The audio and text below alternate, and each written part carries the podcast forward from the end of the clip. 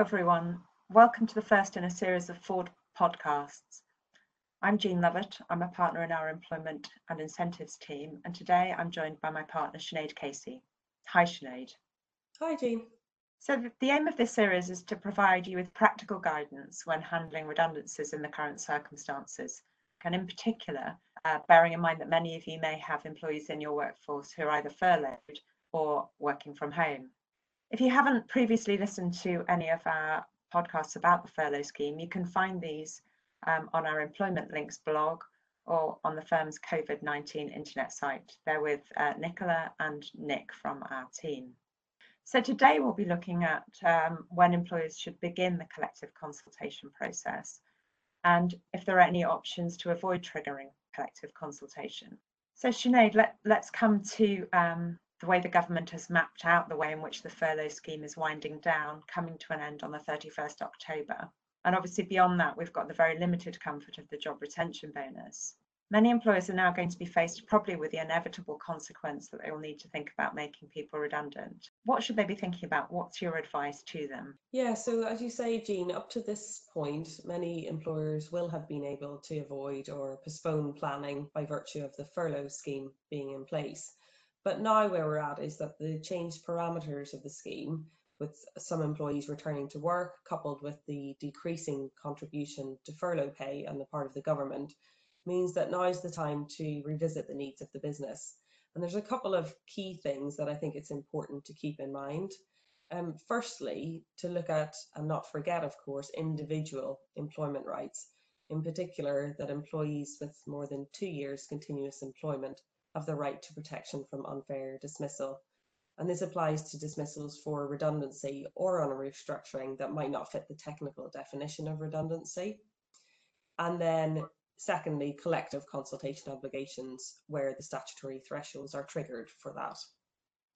Thanks, Sinead, for mentioning the individual piece, because obviously that does need to run uh, not necessarily quite in parallel, but you can't ignore that even when you've got the collective consultation obligation. So it's, it's really important to keep that in mind.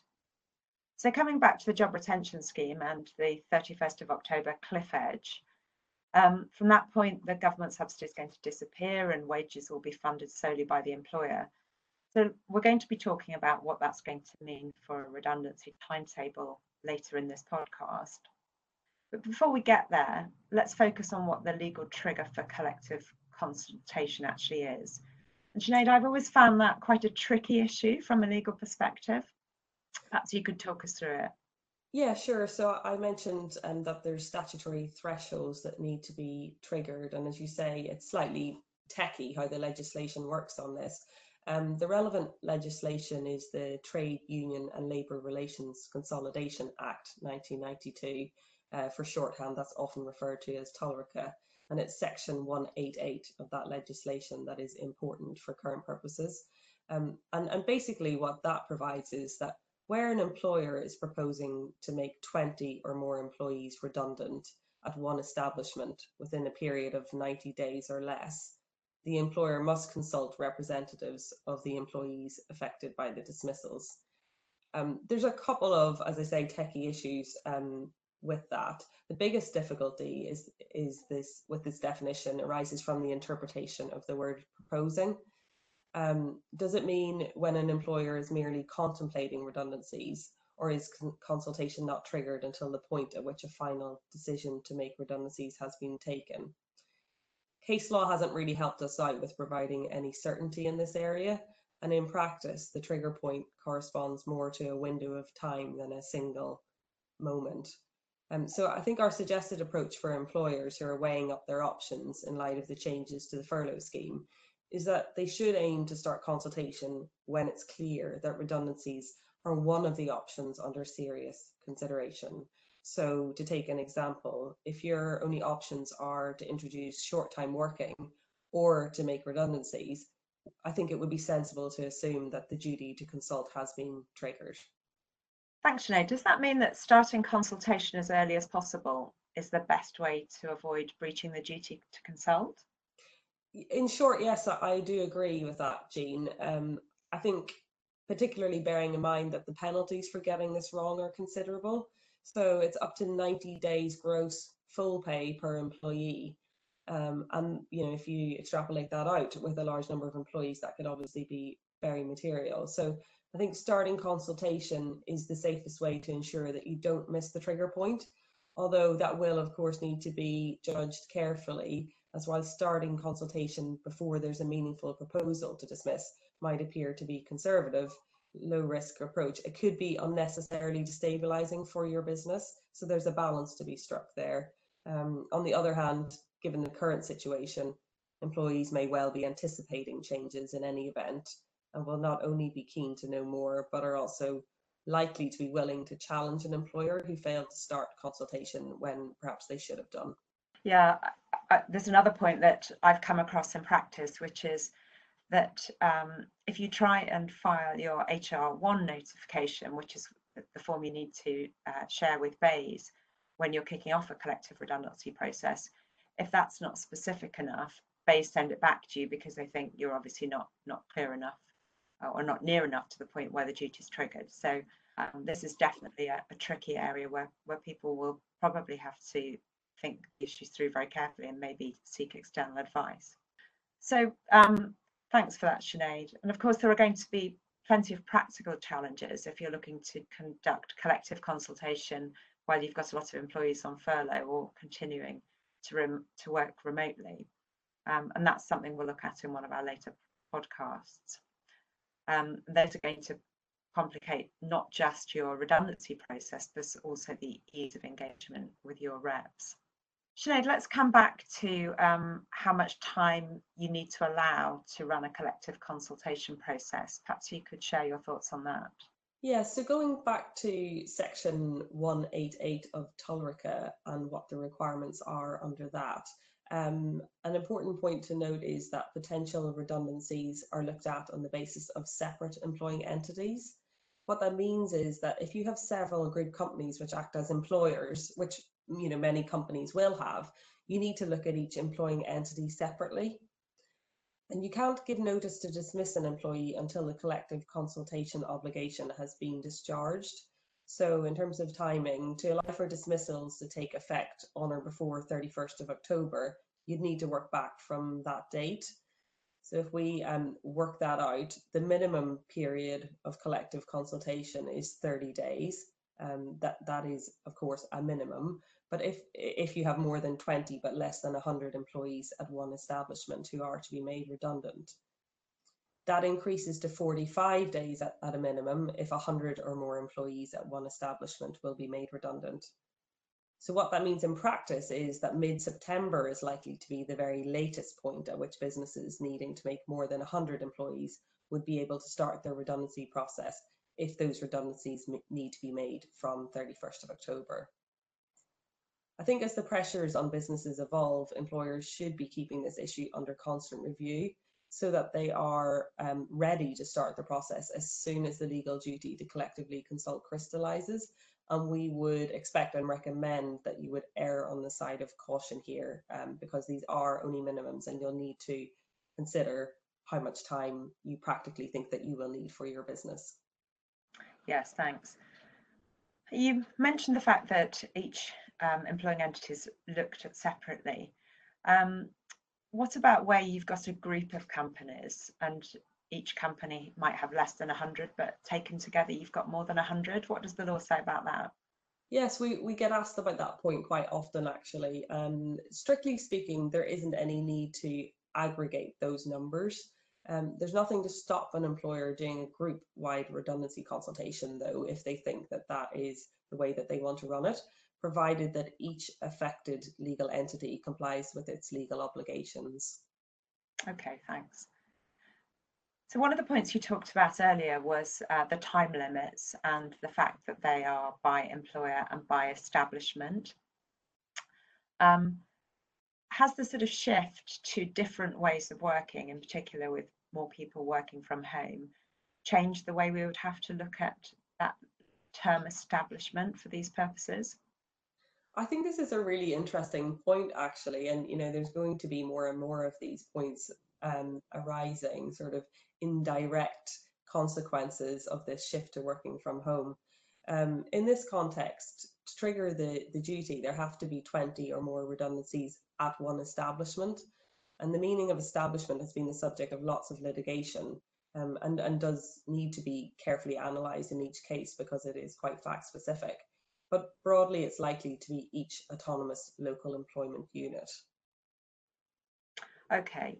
Um, so if anyone's trying to argue that they've moved their employees to working from home and that each house is a separate establishment, um, what do you think about that? Sounds a bit fanciful to me, but you're right, Jean. We have heard some arguments on that that the duty would be avoided in those circumstances. But I think you know, having considered that, we think that a temporary change in location like that is unlikely to alter the establishment to which the individual is assigned, even where a permanent change of workplace might have been agreed. So if there is actually an amendment to the employee's contract we think a court would be likely to still look at the way in which an individual fits within the structure of the organization when they're interpreting and interpreting whether or not the employee forms part of the business unit. So I think a move to working from home is unlikely to change the interpretation of the legislation, although as you say, we may see some uh, some creative arguments um, on the other side of that. Yeah, I'm sure. Um, and then the next sort of super techie point that you talked about was a 90 day time frame within which redundancies take effect. Um, do you think we'll see employers looking to sort of utilize that time frame to their advantage by making some redundancies now and then postponing others until after the that 90 day period has elapsed? That is theoretically possible, um, but it's important to bear in mind that that 90 day period isn't static, so it's a rolling period. It needs to look both forward and backwards. So some employers may have made redundancies earlier in the year without triggering the duty to consult. Um, if those redundancies occurred more than 90 days ago, they can be disregarded for the purposes of the calculation of whether the threshold is met for a further batch of redundancies. But if they're more recent, so if they've been um, made within a look, look back period of 90 days, and taken with your new batch of proposed redundancies, the thresholds will be triggered. All of those redundancies have to be aggregated for the purposes of working out if collective consultation is required. Yeah, I suppose the other point to mention is also that if you're trying to make take advantage of that 90 day period um, and use it to avoid collective consultation, you have to be pretty confident that your business um, situation is not going to decline materially in that 90 day period. If you're delaying redundancies, you're still carrying the cost of those employees during that period of delay. So you have to balance that additional cost that you're carrying against um, the collective consultation obligation that you're trying to avoid.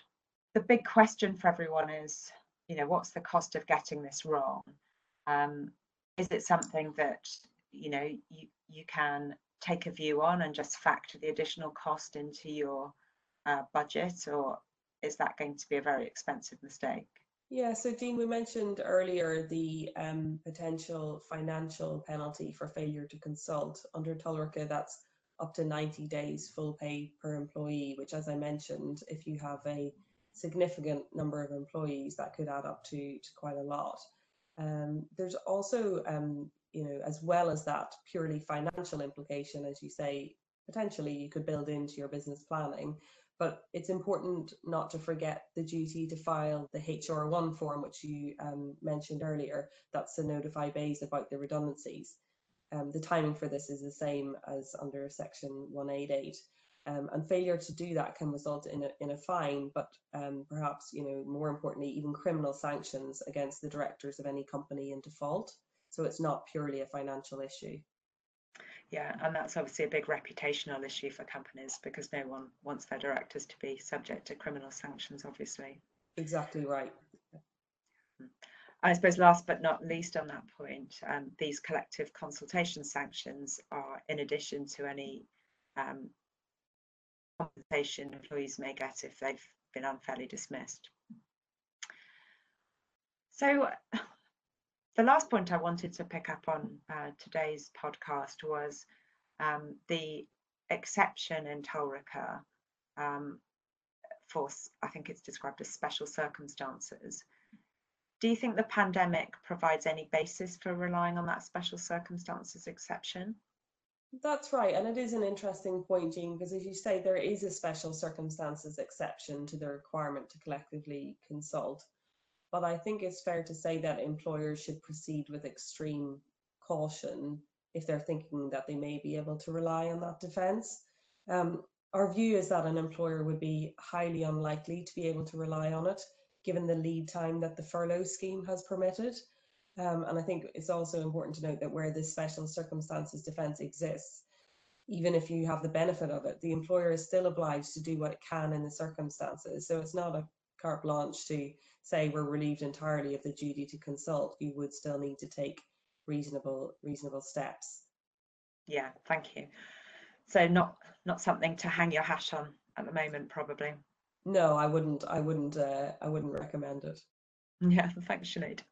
So in summary, I suppose what uh, our guidance is, is to plan early and err on the side of caution because getting your collective consultation wrong is both expensive and um, can be reputationally very damaging. And I think, you know, employment tribunals are not going to be particularly forgiving given the foreseeability of redundancies in the current circumstances. And, you know, now we're in August and um, I think it's reasonably foreseeable for a lot of businesses that redundancies might be around the corner. So thank you, Sinead, and thanks to everyone for listening in. If you've got any questions arising out of um, the rather technical issues that we've been discussing today, don't hesitate to get in touch with either Sinead or me or one of your usual contacts in our team.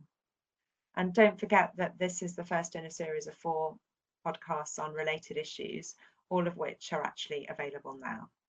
Thanks very much, everyone, and goodbye.